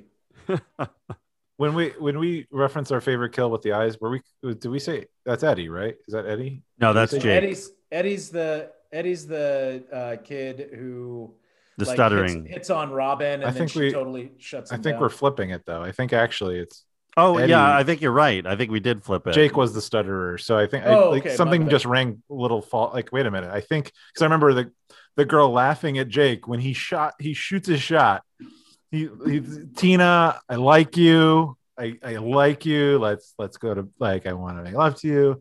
And she just laughs at him and like, oh, she just like made him an incel. Like this guy's gonna like end up like you know having an issue, and then it, and then he gets just butchered in the face. Like Yeah. oh, like yeah, man, like this guy can't catch a break.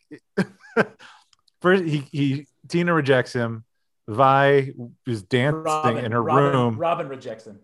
Oh, Rob, yeah, sorry, sorry, yes, Robin Yep, rejects yep. him, and then Vi uh, is just dancing in a room and won't talk to him because and he needs a friend. And then he gets just like, oh, poor pathetic Jake. Yeah. Yeah. anyway, so I just wanted to circle back, guys. No, we thanks. know Thank you Uh, for we- that correction. Yeah. the letters are going to be coming through Fact all checker. the Yeah, all I the emails. Imagine the comments. like guys you don't even know who died um, i know that stopped the momentum of what we were saying here but I've I've already fired three of my assistants for letting that how dare through on air. I've they're, they're gone. They're already escorted out by security. well they you know we every before every show we have them print out all the headshots of the the top 100 characters of every movie with the actor name and character name and apparently they they flip-flop these two Yeah. so Yeah. like the board just is wrong. The big board. the big board wrong. the hun- the 100 actors uh doesn't look good Speaking So- of, there there is one more actor I just wanted to point out. I'm sure you guys were aware of this already, but the the actor who plays the head of the camp. oh yes Does he look Matt. familiar? Matt. he sure Yes. does Yeah.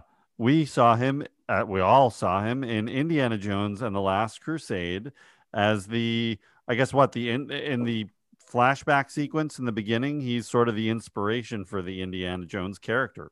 Yeah, he Sure. kind of resembles Harrison Ford in a in a in a bomber jacket or what in a in a hat. Like you Yeah, know, he gives him kinda- the hat too. He's got him that rugged look. Yeah. Like yeah, Indy's hat always belonged to him. Well, he's got the whole look. Yeah, exactly. The jacket and the the pants and like it, it's. I think it's what we're led to believe that Indy Indy like sort of not idolizes him, but sort of uh I guess sort of looks up and respects him in a way. Yeah. Yeah, I mean that's probably the first cool adult male he's ever met because his Yeah. dad wasn't cool. He has fashioned himself in in that guy's That's- image. That's why that's why I dress uh sort of like uh uh Woody from from Toy Story. He, he's Yeah. the Perfect. first uh, first male character I looked up to. Yeah. and that's why I'm like a cowboy. You All you the time. wear the exact outfit, and I do the same with Magnum PI. So right? Yeah, your Hawaiian shirts and that and the glorious mustache. mus- eh, absolutely. I just wear a wig too. So Yeah, you've got well that hair. Yeah, I Yeah. mean it's no, Come you on. can't. No one can replicate that hair. You, anyone would have to wear a wig. So, David, when we're walking around the studio a lot with you in your cowboy outfit and me as Magnum PI, Yeah. we get a lot of a lot of looks from people of just envy, pure envy. Pure envy, like boy, they, those are men. Those are men right there. Brent, though, I can't. I can't track what your who your male fashion influences. Who uh, who, who is that? What do you I- what do they usually look like? It's Dolly Parton. Oh, those are great outfits you're wearing. Yeah. Yeah. Yeah. Oh, okay. Got it. Makes sense. And You're on the Texas. On the Southern boy. weekends, it's uh, it's Luke Skywalker from Return of the Jedi, right? You've got your your black Jedi outfit and your lightsaber. one Yeah. glove. One One glove. I wear the one glove. Oh Yep. my god! All right, so let's uh, you know let's circle back to Friday Five. sure. we finished filming the movie and and there's a lot of trouble and we we talked about how many versions uh, went to the MPAA and the movie keeps getting cut down and and nobody's really happy with it i think uh, there was an expectation that people are definitely going to come see this movie there was there was no way that they weren't going to have a good opening weekend but how long was it going to hold on and um, you know were the friday fans really going to feel betrayed and or you know a lot of them felt like you know you said the last one was the final movie. I'm i'm done. I'm not coming back for it. But uh so there's a lot of questions and uh, danny steinmann's unhappy that this is not the movie that he made that it's been cut down so much that the you know so much was taken out. Uh, but it does come out may 22nd 1985 the uh, we're going to hit box office uh, glory right now by the way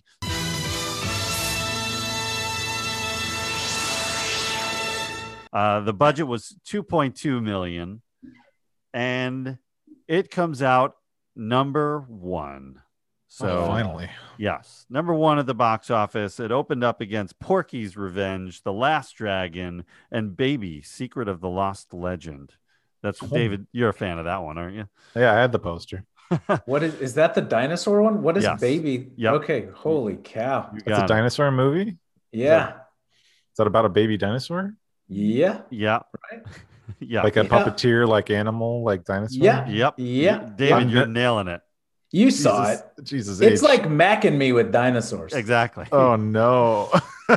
Yeah. You, with a dinosaur. You should Oh, I is it like remember. a I think I saw that. I think I modern saw that in the theater. Is it like Uh, a dinosaur that hatches in in modern times or something? Yeah. Yeah, basically, yeah. Yeah. Okay, I, I have Yep. like a I have a vague like feeling of knowing what that is. I feel like William Katt was the lead in it too, but I, I can't remember. I might be mixing that up. But, Holy that I don't remember. I um, just remember the. It was like a little baby brontosaurus or something. I don't know.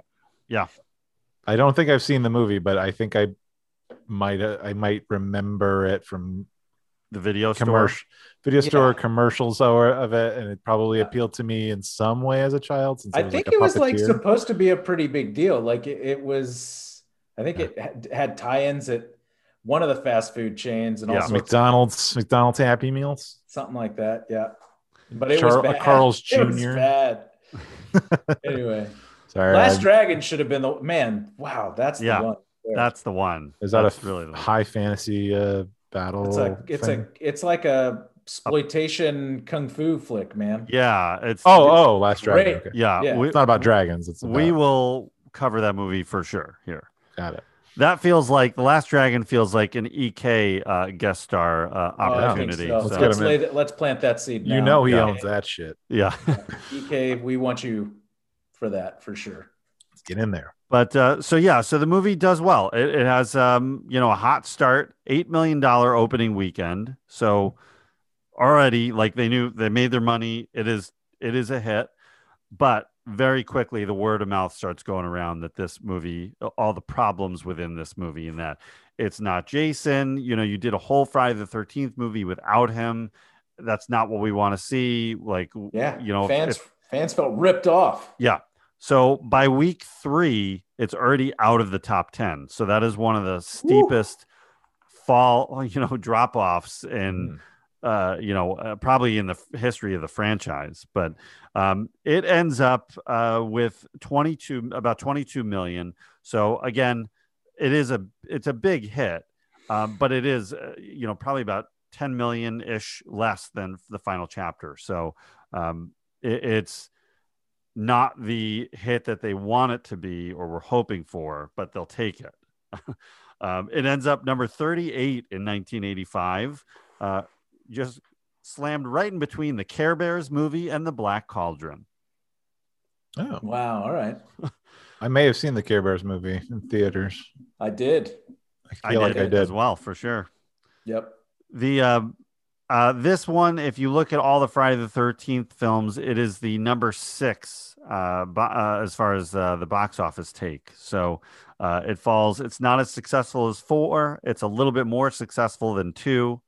So it's sort of right in the middle. But this, uh, there's a big, bigger fallout for the franchise in that the audience has felt betrayed, and now how are you going to get him back? And honestly, this is sort of the beginning of the downward trend of the franchise. Whether or not you personally enjoy some of the later films, like I really love Six. Uh, Brent, I know you're a huge fan of Seven, Yep. but at, they're just uh, it's on the downward swing, and and the audience is it's tough to win them back to it, and especially with the MPAA just being all over these movies now and causing lots of problems and you know part of what made the the first handful of them so much fun we can't go there anymore so we have to find other gags for the rest of these movies and six we've got our sort of meta uh, self-referential almost like a dark comedy version of jace uh, of friday the 13th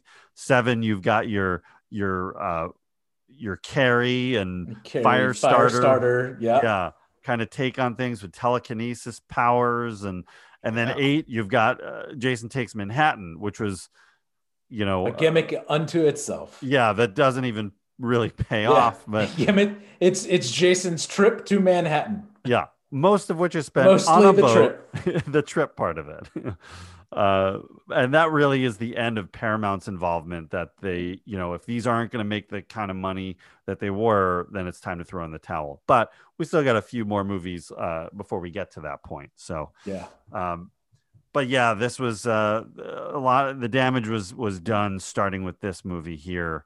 Um i don't know. What do you uh let's let's rank this movie. What do you think on our our reconcina scale 1 to 10 what do you uh, let me revise that.